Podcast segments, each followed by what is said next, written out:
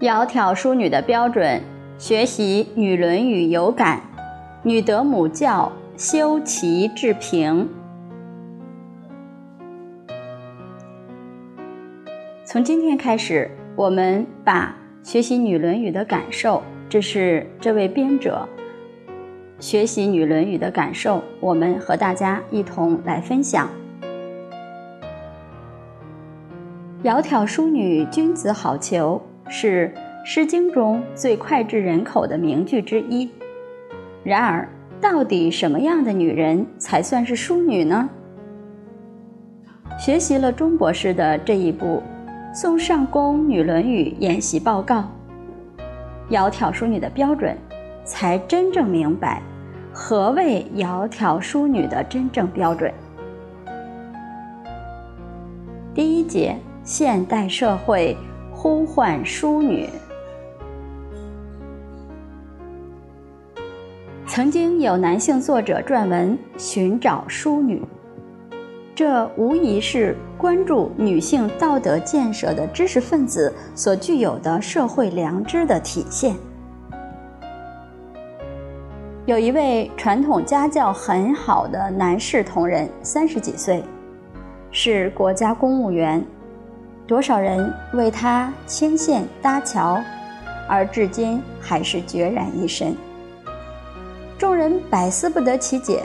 后来他吐露真言：女孩子们打扮起来倒是个个年轻貌美，只是太浮躁了，娇娇二气十足，又虚荣自我，眼中只有花前月下。海枯石烂说的响亮，稍不如意便是意气昂昂。想要在柴米油盐中共同孝敬父母、友爱兄弟，几乎不可能。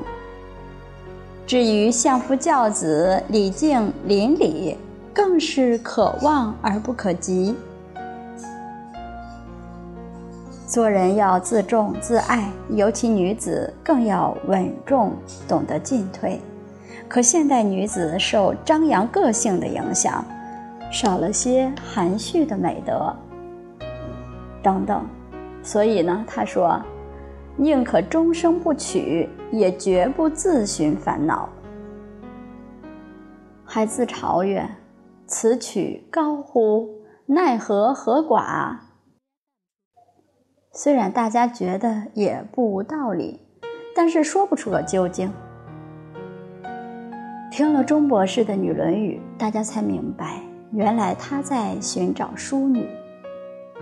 这位男士在网上听了几次女德教育的课程，慨叹道：“如果钟博士或者其他有识之士早十年出来给大家讲述《女论语》，进行女德教育。”天下会有多少个女子因为懂得淑女的标准而获得个人和家庭的幸福啊？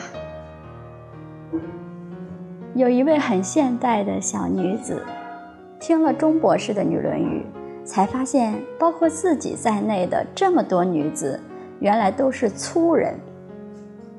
她说：“乍一听有点郁闷，甚至崩溃。”因为多年来的行为习惯甚至思想遭到了冲击，但是感受到了演讲者的真诚，几遍下来就对祖先的教诲欢喜信受了。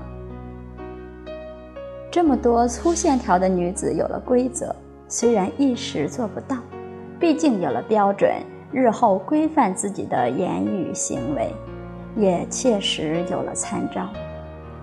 他在网上感言，希望更多的人能够认可女德教育，接受女德教育，圆满女德教育，进而使这个社会多出贤女贤妻，达到和谐家庭、和谐社会的目的。香港一位朋友在网上看到钟博士正在讲解“窈窕淑女”的标准，《宋上宫女论语》。感悟到现代有些女子的不良行为，乃至一些影片、广告等对社会的负面影响等等，特别给钟博士留言说：“希望钟博士能把中国古代如何教育女子传统行为规范的更多典籍录一些讲解，帮助现代女子学习传统教育，恢复女子正气，使她们能够侍奉好父母公婆，相夫教子，做到正洁于内，至于四德：妇德、妇言、妇容、妇功。学会日常家务料理家政，培养女子从小养成孝敬、贤良、慈爱、仁义的人格。也希望诸位女性朋友在例行教诲的同时，首先志愿在社会中做好女儿、好妻子、好母亲、好婆婆。相信这几位朋友的心声，是我们有志于光大伦理道德教育、普利群盟，以达家庭社会和谐的志士仁人共同的誓言。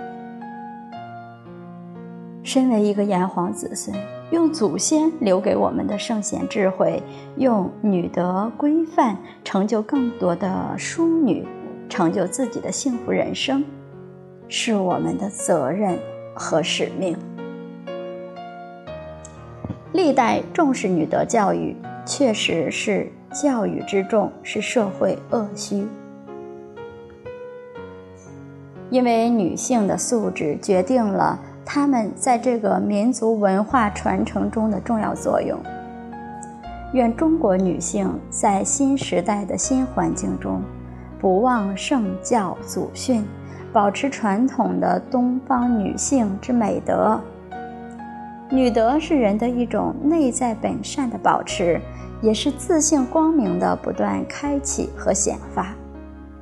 相信在诸位传递圣贤教诲、导演者的不断教育和启发下，中华女子将会开出更加绚丽的中华民族的文明之花。好，今天就分享到这里。谢谢大家。